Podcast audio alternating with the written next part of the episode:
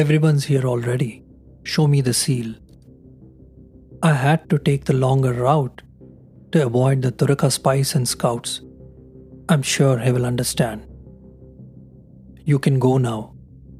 Head into that antechamber, turn right, and the bodyguards will let you in. Welcome, Kapaya Nayaka. Finally, you are here. Apologies, my lord of Hoysalas. I had to go roundabout from Lepakshi to avoid.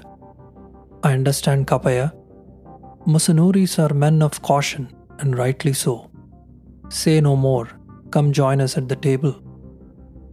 So, Kapaya, how did our allies from Murugallu respond to the plan? My lord, most of them have agreed. I'm trying to bend the others too. I'm sure sense will prevail on them soon, and they will come under your illustrious umbrella. I hope some of them don't walk in the footsteps of the traitor Nagayaganna of Urugallu, who turned a Mlecha for pieces of gold. Time is of essence, Kapaya. I'm counting on you. Yes, my lord, will not let you down. You don't have a choice, Kapaya. Musunuris will be the first ones on the chopping block. My spies in Daulatabad have sent urgent reports about a major invasion coming down our way. The spy chief here has solid intelligence that shows enough iron ore to make 5000 stirrups has been sent from Bellary to Daulatabad and it can only mean one thing. Ballappa, how goes the construction of our new garrison? My lord, it should be ready by Mahanavami. Very good. We will first move against the Madurai Turakas when they least expect it. They won't even know what hit them. And after that, we can deal with the Delhi Turakas.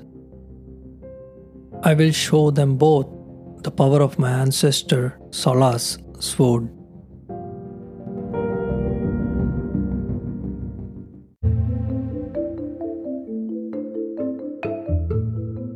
Hello, listeners. Welcome to Itihasa, an Indic history podcast, and you're listening to episode 15 of the season Vijayanagara.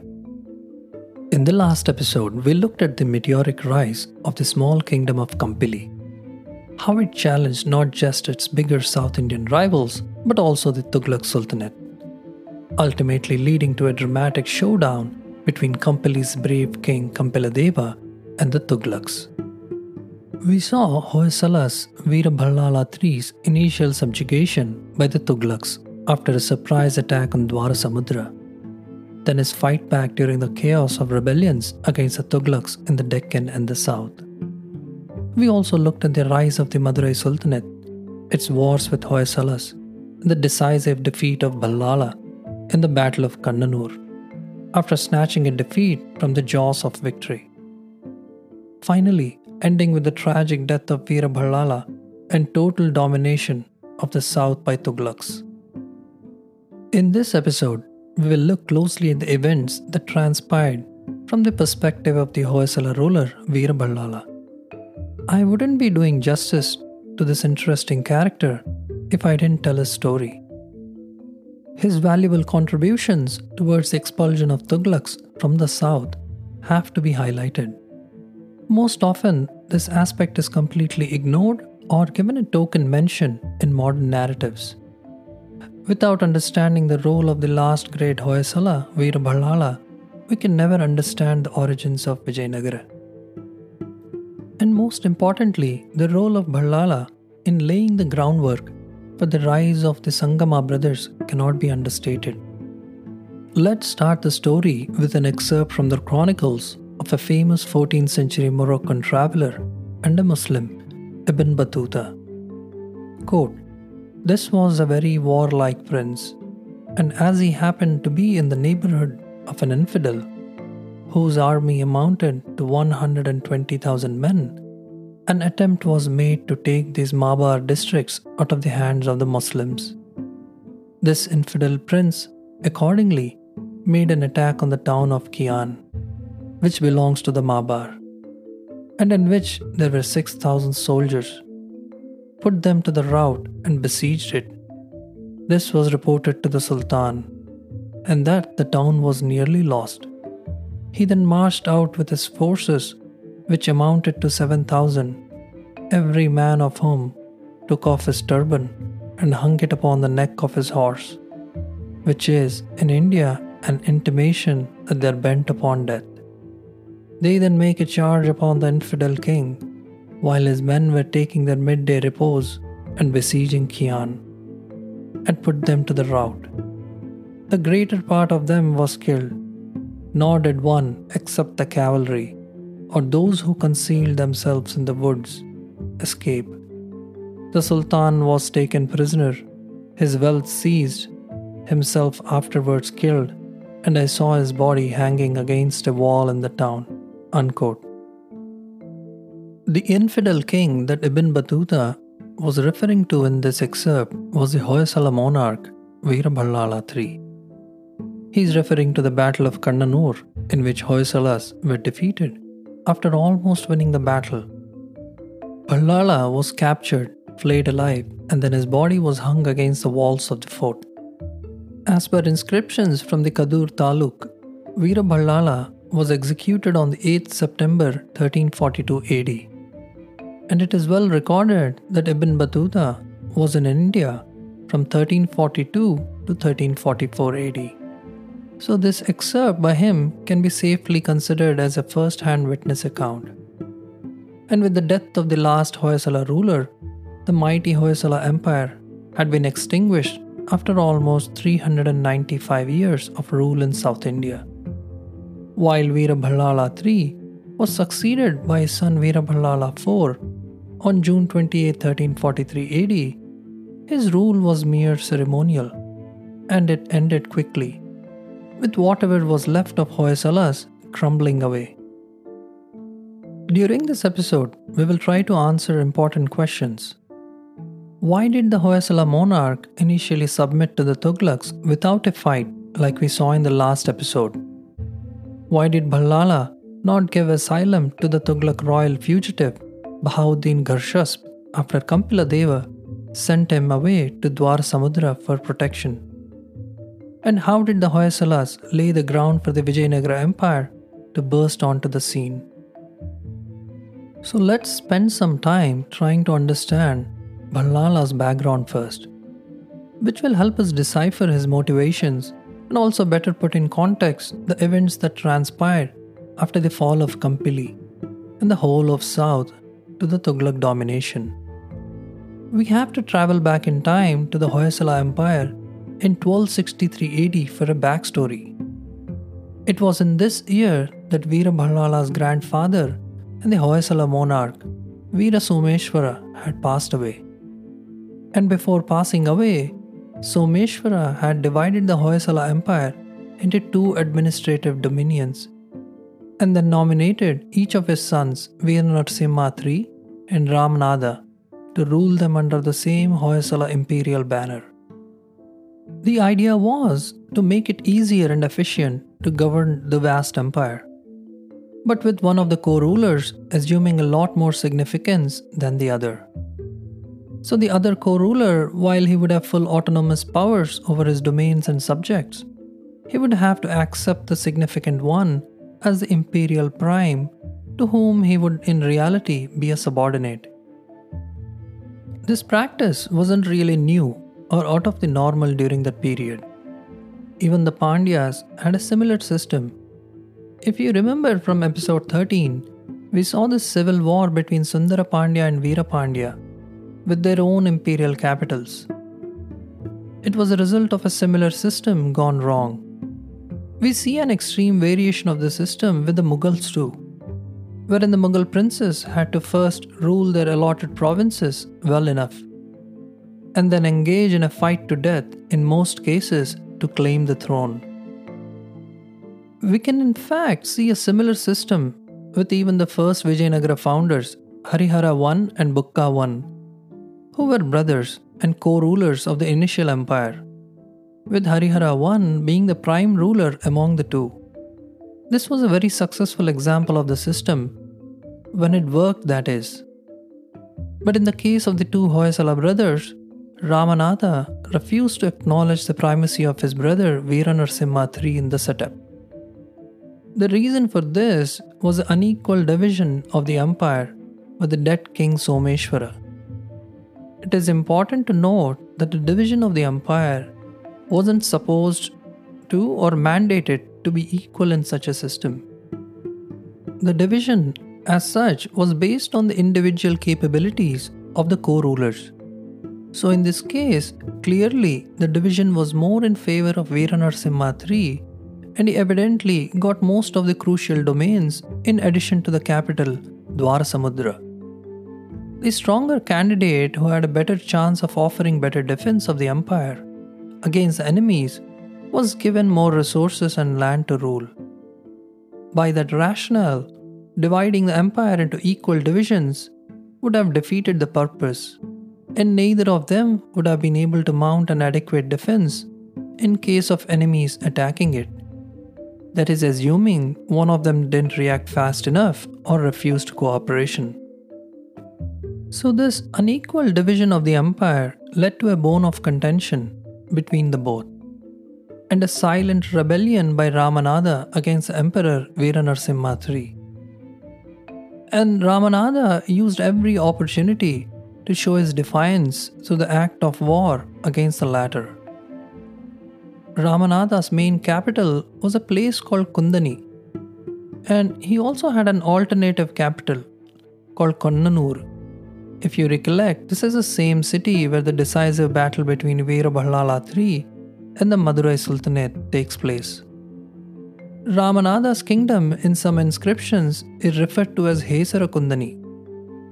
In the classic work of Epigraphica Carnatica by B. Lewis Rice, published as a series of volumes between 1894 to 1905 AD, Rice thinks Kundani is actually the place of Kundana that's located in the modern day Devanahalli district in Bangalore.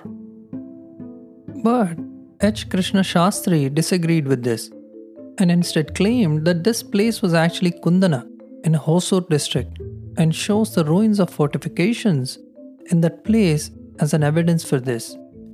Shastri's claim is much stronger due to the nature of evidence he presents versus the weaker evidence of phonetic resemblance provided by B. Lewis Rice. So the conflict between both the Hoysala brothers had flared up as early as 1260 AD, even before their father died. Ramanatha had come with some forces to the main Hoysala imperial capital of Dwarasamudra to claim his rightful share of the mountains of wealth that had accumulated in the capital's imperial treasury for hundreds of years. During the next 10 years, Veera Narasimha was busy with his wars against the Yadava kingdom and its powerful ally of Irungolas. Saluvathikkamma of Yadavas was driven back by Hoysalas in 1276 AD. And by 1285 AD, the Irungolas were completely defeated. With some Hoysala feudatories too creating a headache around the same time, Veera Narasimha had a lot on his hands to deal with. As per an inscription dated 1294 AD, in the Srirangam temple, Veera Narasimha at some time in 1272 AD had inflicted a crushing defeat on Ramanatha. And ever since then, the latter had been planning for a second major invasion against his brother. So in 1280 AD, Ramanatha had joined hands with the Gajapatis of Orissa, belonging to the Pallava Ganga dynasty, to launch an attack on Veera Narasimha. Both these armies met somewhere in a place called Solur in the modern day Tumkur district, Karnataka. In what is referred to as Battle of Solur, Ramanatha and the Gajapatis combined forces defeated Veeranarasimha and a treaty was concluded, in which the Hoysala monarch was forced to cede territory in the east of the empire to his brother Ramanatha. But this peace treaty was short lived, and both the brothers clashed with each other once again in 1282 AD and 1289 AD due to Ramanada's expansionist greed. These Gajapatis will make a grand entry later in their conflicts with the Vijayanagar Empire, which we will see in the future episodes.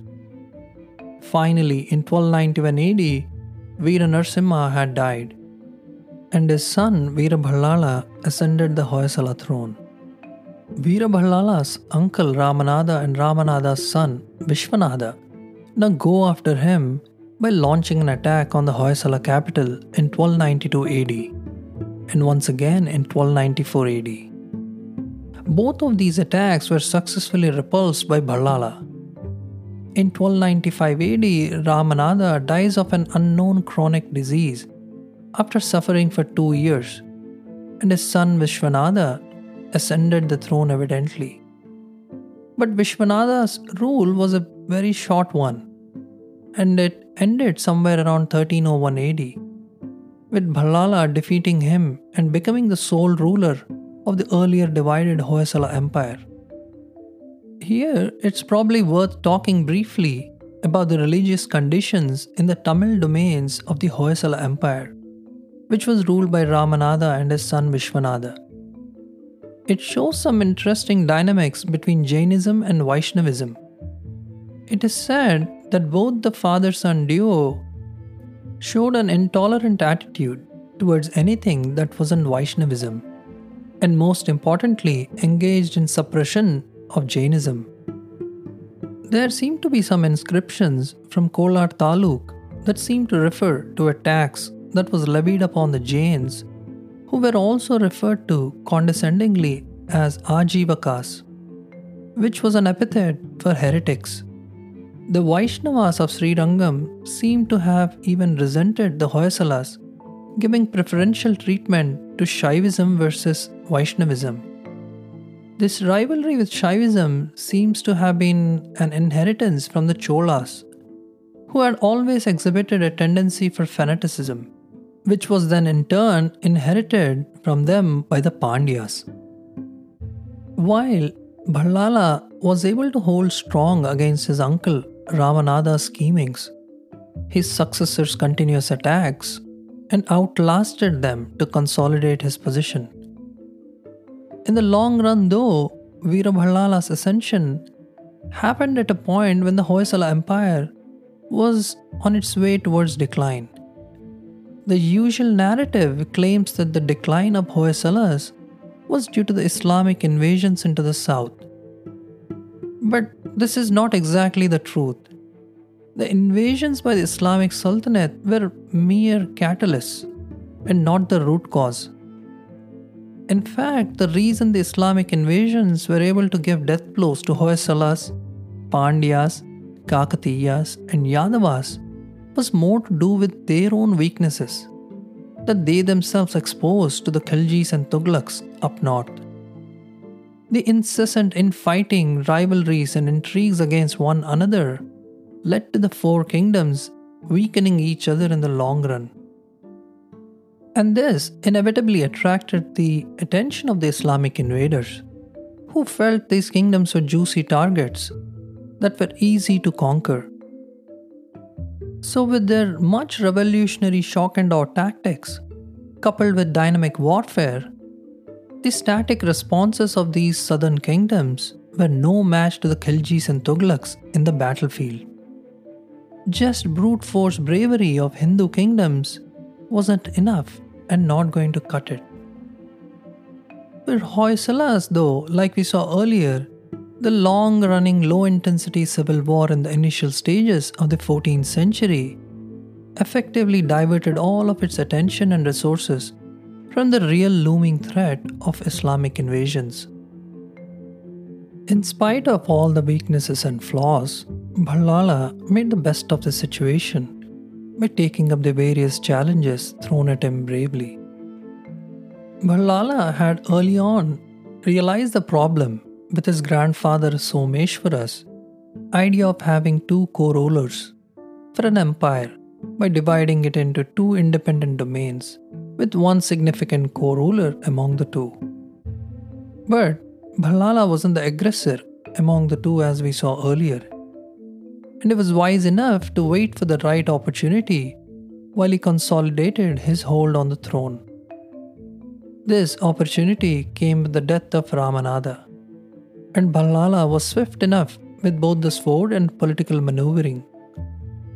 In 1301 AD, Ballala, in addition to his military response, to weaken the Vishwanada's hold on his dominion, he played a master stroke from the perspective of the public perception.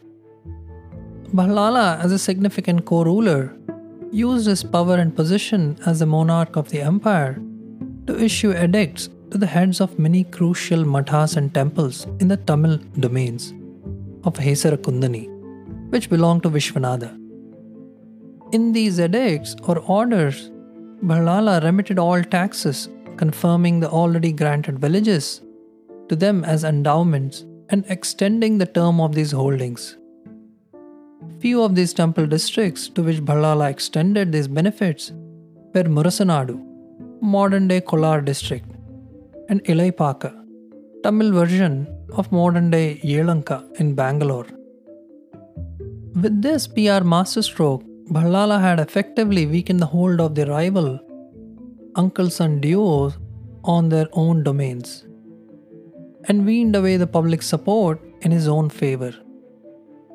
Also, by being generous with these temple and matha endowments to the Brahmins, Ballala bought legitimacy in the eyes of a powerful community of the society. As a newly inaugurated monarch, this legitimacy was crucial, obviously. We saw in the previous episodes on how Alauddin Khilji inaugurated the Islamic onslaught of the Deccan and South in the end of the 13th century. And by 1306 AD, the Yadava kingdom was effectively reduced to the status of a weak, submissive vassal.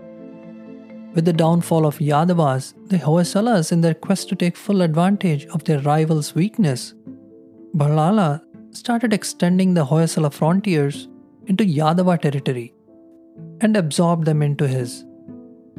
And this is where we see Ballala commit a strategic blunder, and which reveals how short sighted he was when it came to the looming Islamic threat that was right around the corner.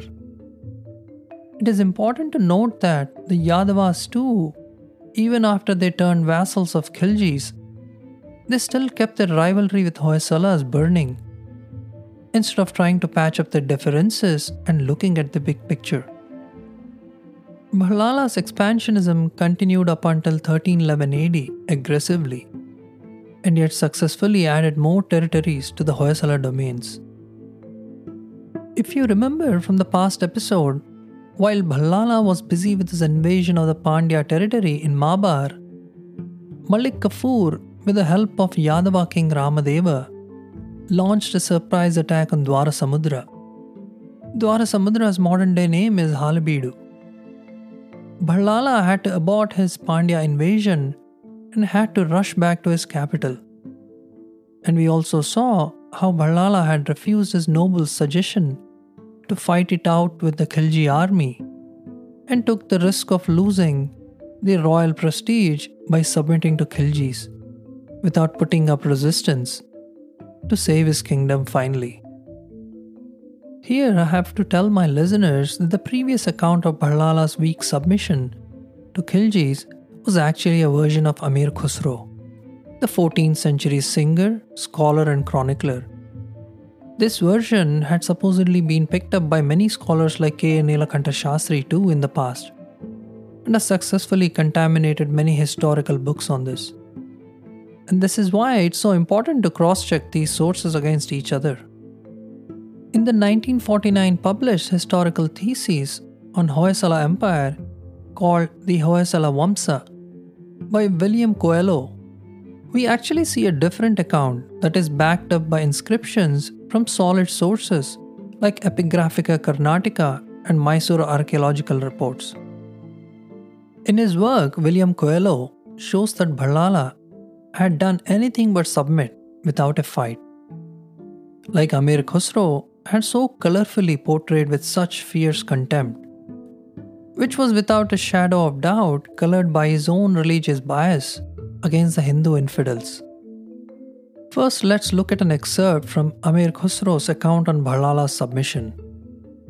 Quote, Bilal Deo, the sun worshipper, seeing the splendor of sword of Islam over his head, bowing down his head, descended from his fortress and came before the shadow of the god, and trembling and heartless, prostrated himself on the earth and rubbed the forehead of subjection on the ground.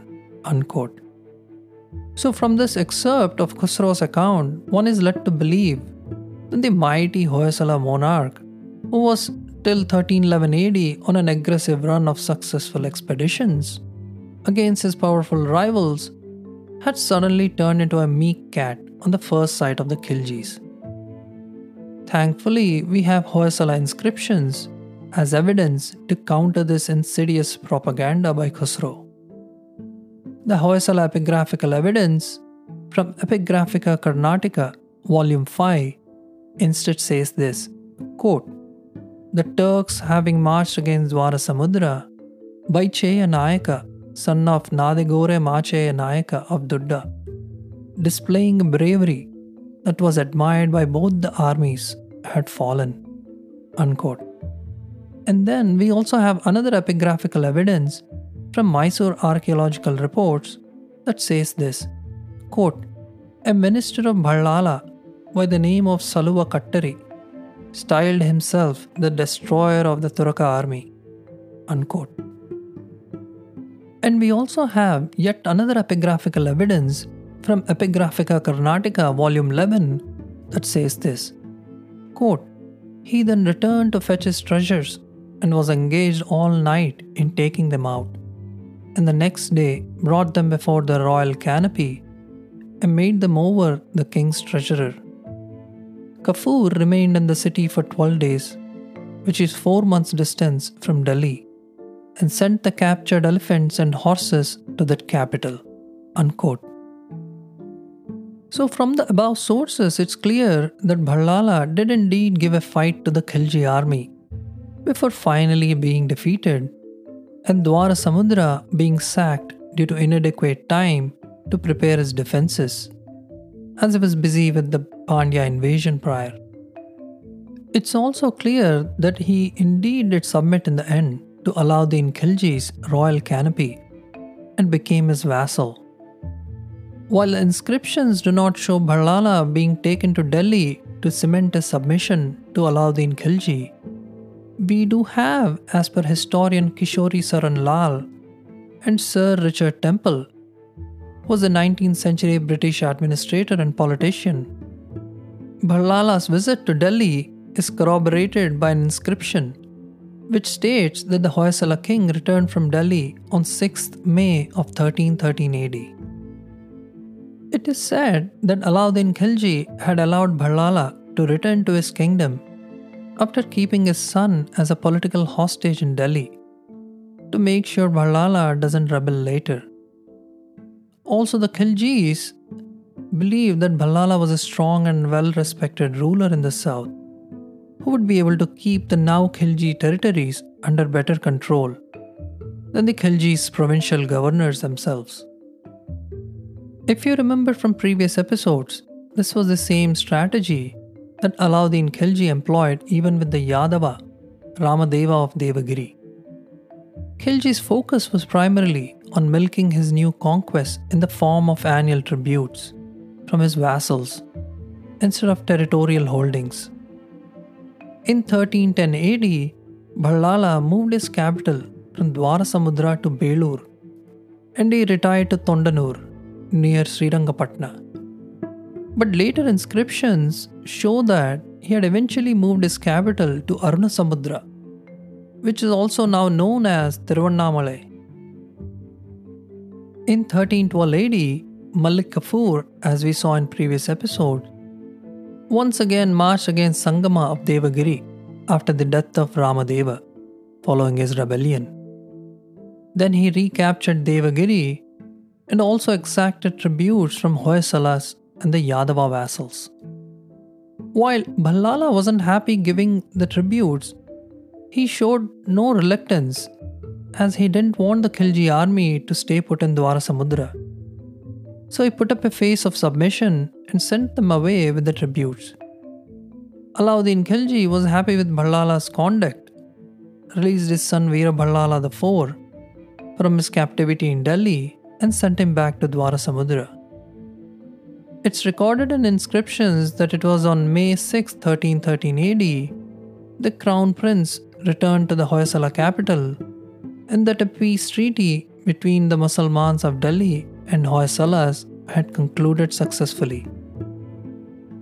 After this, Bhallala set about once again strengthening his kingdom and rebuilding the half destroyed old capital, Dwarasamudra.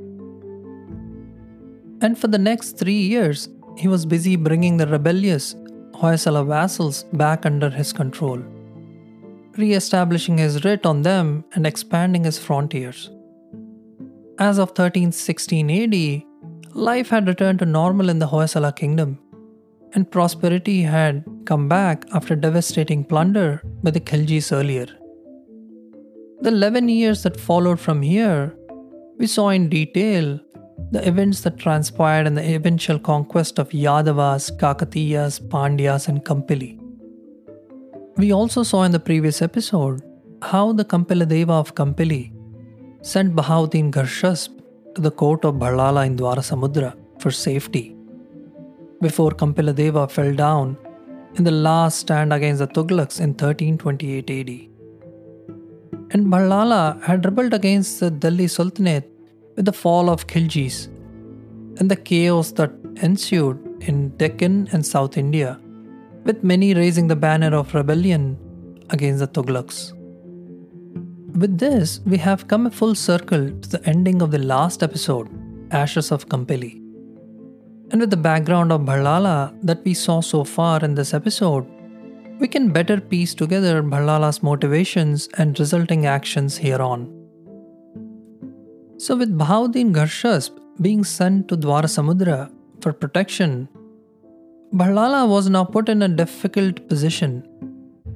And we also saw in the last episode how Bhallala decides to not involve in Tughlaq family tussle. So he refuses protection to Gharshasp and hands him over to the Tughlaq army. It is said that Bhallala didn't want to get into an unnecessary war with Tughlaqs and subject his people to the resulting destruction after years of rebuilding effort they had put in. Also, Bhallala didn't want to jeopardize his ability to fight back at the right time. And it made complete sense for him to not make the mistake of gambling his entire kingdom and future of his subjects away by trying to give asylum to Gharshasp and his family, like Kampiladeva had done earlier. While it might be tempting for us today to judge Bhallala for turning away an asylum seeker whose life was at risk, it's also important to remember that as a king to his subjects, it was also his dharma to ensure their safety and prosperity. While Bhallala and his kingdom was spared by this act, his rebuilt capital Dwarasamudra was once again sacked by the Tughlaqs. And after this, Dwarasamudra lost its political importance and the Hoysala capital was permanently shifted to Arunasamudra or Tiruvannamalai. The losing of political importance of Dwarasamudra was directly due to Bhallala realizing that it was no longer tenable to hold Dwarasamudra against the Delhi Sultanate's forces that could easily march and lay siege against it. Even more so because the Yadava capital of Devagiri was now being used as a forward base for attacks into the south. It was with this realization that Bhallala established new residences for himself, his important vassals, and generals, and his court nobility, at strategic places across the entire south. As we saw in the previous episode, the fall of Pandyas, weakening of Hoysalas after Tughlaq invasions, eventually led to a dramatic coup by Tughlaq governor of Madurai to rebel against Tughlaq Sultanate and establish his own Madurai Sultanate as of 1335 AD. It was after this event that Bhallala realized that he had to change his strategy to fight against the Islamic menace down south. His earlier strategy of fighting it alone was no longer practical and carried immense risk of getting sandwiched between the Tughlaqs from up north and the hostile Madurai Sultanate from south. Therefore, Ballala at this critical juncture played a political masterstroke by legitimizing the holdings of the Hoysala vassals and chieftains who had rebelled after Tughlaq's weakening of the Hoysala ruling house. If you remember, this was a similar strategy that Tirumala Raya had played in the episode Tirumala vs. Tirumala. So, by granting greater rights to his vassals, chieftains, generals, and ministers, under the condition of not abusing those powers and acknowledging the overlordship of the royal house, Ballala had won over many of the vassals and nobility back onto his side and made them much more receptive to his leadership. Ballala went to the extent of foregoing a large share of royal revenue to keep them happy and faithful to him. From here, Ballala assumed the role of a statesman who became really busy in trying to convince the entire South to join his vision and cause for uprooting the Islamic invaders for good. It's worth mentioning that due to his active efforts to unite the South, Ballala had delegated the administrative functions of the empire mainly to Ramaya Dandanayaka, Ballappa Dandanayaka, and few other chieftains. Here, the epigraphical evidence makes it clear that Ballappa Dandanayaka was a significant and powerful one. Ballappa was a nephew of Ballala III and had previously won several distinctions with his service to the empire.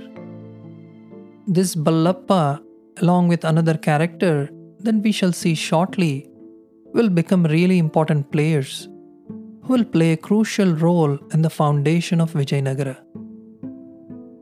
And Ballala also took to the task of establishing a new fort in Virupakshapura. This name is also known by other names such as Virupakshapattana, Hosadurga, Hosaveedu, Veera Vijaya Virupakshapura, Hosabetta, and Purupadaiveedu in Tamil. This also points the ancient Virupaksha temple in that city. These names are none other than synonyms for what we today call as Hampi or Vijayanagara. There are inscriptions showing Ballala alternating between Tiruvannamalai and Virupakshapattana in between 1330 to 1343 AD. While there is one other place called Hosadurga in Chitradurga district, the eminent historian Reverend Henry Heras had definitively concluded that the Hosadurga in this case was Hampi. It was supposedly named after Ballala's son, Veera Virupaksha Ballala, or also known as Hampe Vodayar. Ferishta refers to the city as Bijanagar after he hears that the city was named after Ballala's son. And there has been a history with Hoysalas for naming some of their cities in their past by the prefix of Vijaya. So Ferishta probably heard it as Bijaya and he hence called as Bijanagar. In the next episode, we will delve in depth on the origins of the name of the city. On a side note, it is important to bring to the attention of the listener that Ballala undertook a campaign in the west coast against Hoysala's powerful vassal, Alupas, who had rebelled earlier. Alupas were no ordinary vassals. The Alupa dynasty in Karnataka had thousand plus years of heritage going back to pre Kadamba age. Their capital, Barkur, which is in modern day Udupi district, was conquered by Ballala in 1336 AD. And he appointed his other son, Kulasekhara, and Ballala's minor queen of Alupan origin as co rulers for this province. Ballala had also subjugated some of the rebellious vassals in the regions of Tamil country that were outside the influence of Madurai Sultanate as of 1338 AD. Finally, in 1342 AD, after securing his northern frontiers and by maintaining the status quo with the Tughlaqs for now, he consolidated his hold on the south. Ballala then turned his attention to liberating Malabar provinces from the clutches of the genocidal and despotic Madurai Sultanate. Ballala marched against the Madurai Sultan, Ghiyasuddin Muhammad Damghani, with a large army and defeated him in the Battle of Kannanur, as we saw in the last episode. But Ballala ends up being ambushed and captured after a clever ruse with the Kannanur fort commander. And ironically, with this, Ballala snatches defeat from the jaws of victory, and his dead body ends up on the walls of Madurai. And such was the end of the last great monarch of Hoysalas. With Ballala's death, the once mighty Hoysala Empire had forever been extinguished. The eventual inauguration of the Vijayanagara Empire under the Sangamas is a direct result of the sincere attempts for a final redemption with the last great Hoysala. The blood of Ballala's sacrifice ran through the veins of the womb that carried the seeds of the glorious Vijayanagara. The last 15 to 20 years of Ballala's life was indeed a story of realization and redemption. The realization of the Islamic thread finally dawning on him and foreseeing the implosion of Hoysalas allowed Ballala to make some pragmatic and tough choices that played a significant role as a catalyst to the emergence of a potent force like Vijayanagara. Some of the wise decisions and the grand strategy that Ballala had put in place at least a decade before his death had ended up turning South India into a highly combustible tinderbox that was waiting for a few sparks to light them up and burn down the entire edifice of Tughlaq Sultanate to ashes. With this, we will end the current episode, in which we have finally set the stage for the rise of Sangamas.